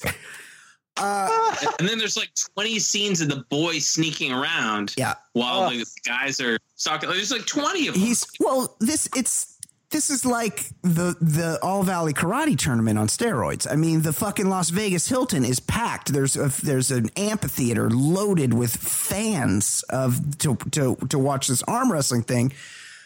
Um, and the That reminds me, by the way, what you just said about the All Valley tournament. I just thought about this. Um, the All Valley tournament, the the Karate Kid thing, as much as it didn't, I think it like maybe like if you if you didn't do karate before that, you were probably much more compelled to do karate after walking out of it as a 12 year old kid. Totally. You know, if you, if you watch Rocky, you might box. If you know, watch Rounders, I, I played poker. But like, I, I really do think that Stallone thought that this was going to be that kind of a movie for arm wrestling. That people were just going to start arm wrestling. Yeah. And he could not have been more off. Like No. this, this was this was a one-off arm wrestling venture. Like there wasn't any offshoot, no sequel. Nobody became anything big because of this. It was No. just a complete dud. So the turn the tournament is going on, and there's like there there's like a voiceover sequence where it's like the announcer of the tournament, and Right. he lets us know no fewer than four times that this is a double elimination. Remember, folks, this is a double elimination tournament. You have to lose twice. There's no continuing.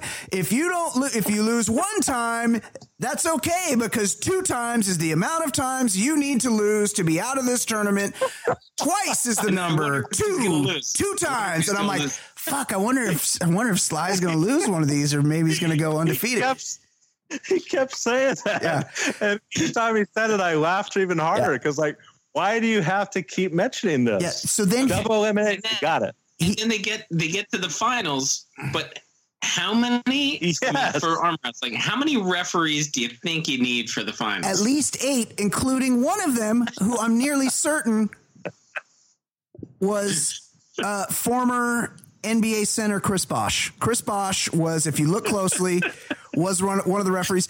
It was it was like when the uh, Major League Baseball playoffs when they got the down the line, that you get the down the line umpires. It was like that, but you had like that. You would have had like down the so line. many of 'em. You would have had like two in the in the power alleys. You would have had a couple sitting on the fence. Couple guys behind home plate. one way to score in this Yes, game. this is There's only one just- way. You see the one guy. And also, And by the way, yeah, but when when Sly loses, because they had to keep mentioning the the double elimination so that, that they could show that he does lose. They made a couple references to him pulling a muscle, like Yeah. a bicep muscle. Yeah.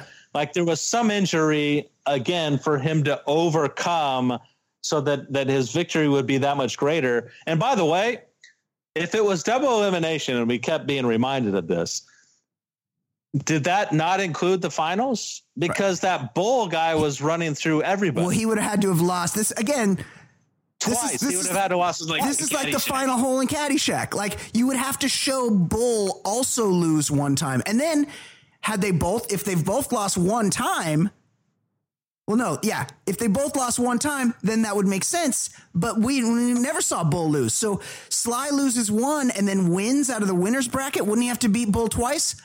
Beyond that, So every every match takes five seconds. Yeah. And the final goes seemingly 20 minutes.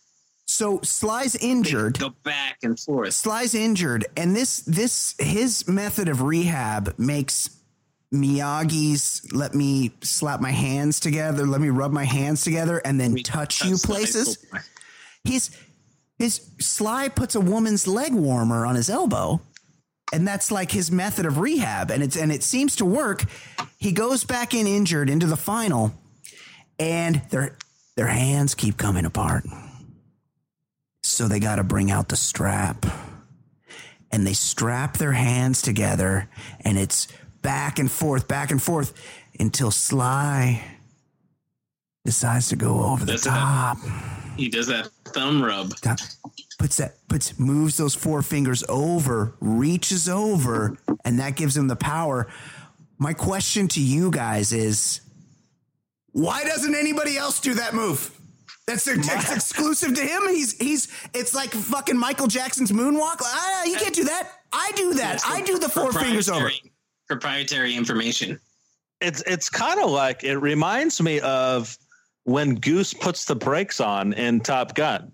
Right. Like if that was Maverick. such an amazing move, Yeah. why wasn't everybody putting the brakes on? Right. They'll fly right, past me. It's- Like it's a known move. and Once and once he puts this over the top uh, grip on, that that telegraphs what he's doing. I mean, it telegraphs worse than Daniel and his um Crane kick. and his Crane kick. move. Crane Yeah, kick. I mean, it, it's just I mean, and by the way, we we skipped to the very very end without mentioning that little part where the grandfather calls them up to the penthouse suite, It's pretty pretty nice suite. and, the, and the grandfather offers him a semi truck to give Yeah. to leave the kid alone. Plus half a million dollars. And my thing is, he already signed over legal documents. Right. To give you That's a really good point. why, why, are you, why are you offering money and, and a brand new truck? You already won. That's a really good point. Uh, well, and that's how it ends, right? He ends up going Well, over the top. But it ends with with the boy saying, "You know what? I I get. I grew up filthy rich, had every privilege in the world, but I just I just want to like like hang out Yeah. and like crash on your shoulder in Branson, Missouri. like this is Yeah. the life I want now. No, no game plan whatsoever. The guy has no home and and no like steady income or anything like Yeah, that. But the who's gonna- kid chooses him. Who's going to watch the kid while this guy's on a fucking long haul run driving fucking Coors down to Georgia? He's Oh, gonna by the way, he's gonna have a lot of truck stop time. Yeah. we mi- we missed the payoff. We missed the payoff too. So after he loses that one that one match, and he's got and he's you know he's like grabbing his bicep, and he tells his kid, "I don't know if I can keep going. I'm injured. I'm not going to be able to win." The kid turns the tables on him and says, "You know what, Dad? You're always telling me that the world doesn't meet me halfway. Right. How about you right now, Dad? You got to go get it." And Sly takes uh, inspiration from that and goes out and wins it. Uh, yeah. Meet Me Halfway is played a lot.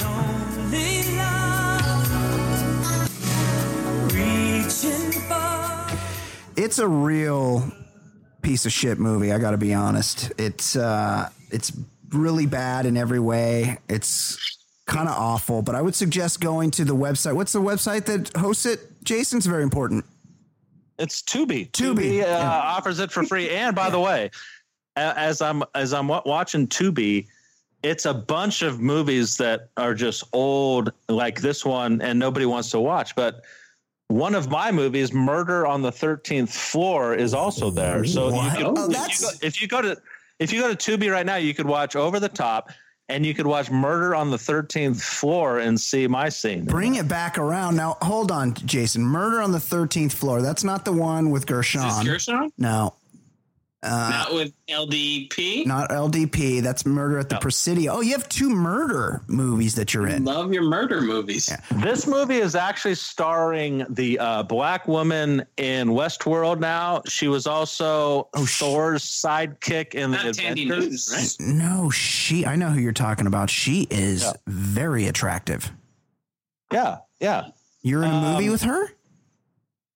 Yeah. So Murder on the Thirteenth Floor. Go to Tubi and uh, and watch that movie. I'm All right. Yeah, absolutely. I will. By the by the way, the um, this was ranked 37th on on Stallone on a, a random guy's list of Stallone movies. Over the Top was 37th. Wow.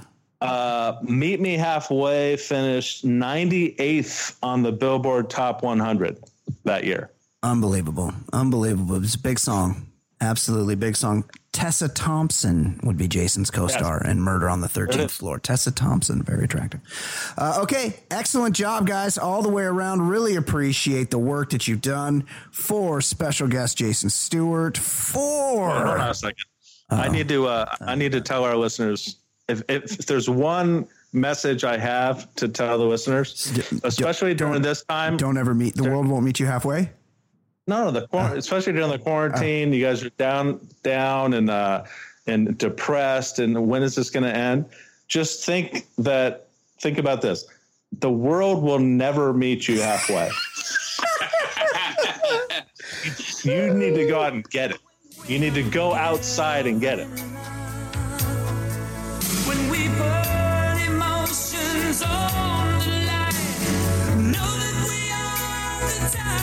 This is a jam. Meet me halfway across the sky. Out where the world belongs to only you. Now, are we given short shrift because Hagar's Hagar also had a song in this movie, and it was like the theme of the movie, Over the Top. Yeah, you remember that one? It's, it's No. bad. I'm gonna make you hurt. Yeah.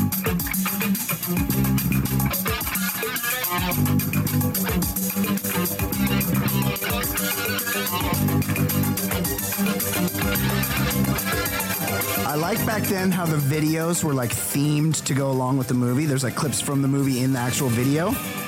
How about the fact that Sammy Hagar got famous for singing a song "I Can't Drive 55"? Ooh, Yeah. well, Well, bad it's- boy, You know who'd hate? You know who'd probably hate his guts? Manuel. Manuel Gardena. He's out there in his plumbing truck, doing the speed limit. Watch with open eyes. Woo! The '80s. It's time to take it all away.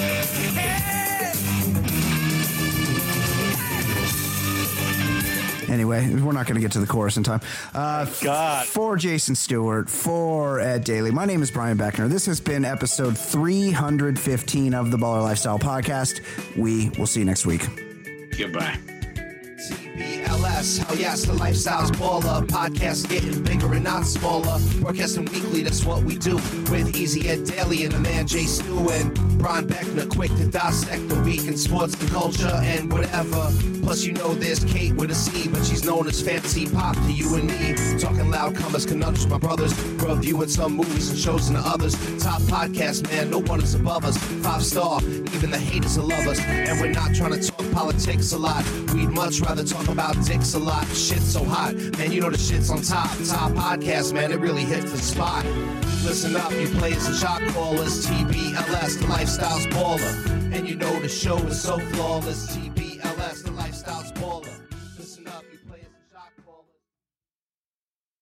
Say goodbye to your credit card rewards. Greedy corporate mega stores, led by Walmart and Target, are pushing for a law in Congress to take away your hard earned cash back and travel points to line their pockets. The Durbin Marshall credit card bill would enact harmful credit card routing mandates that would end credit card rewards as we know it. If you love your credit card rewards, tell your lawmakers hands off my rewards. Tell them to oppose the Durbin Marshall credit card bill.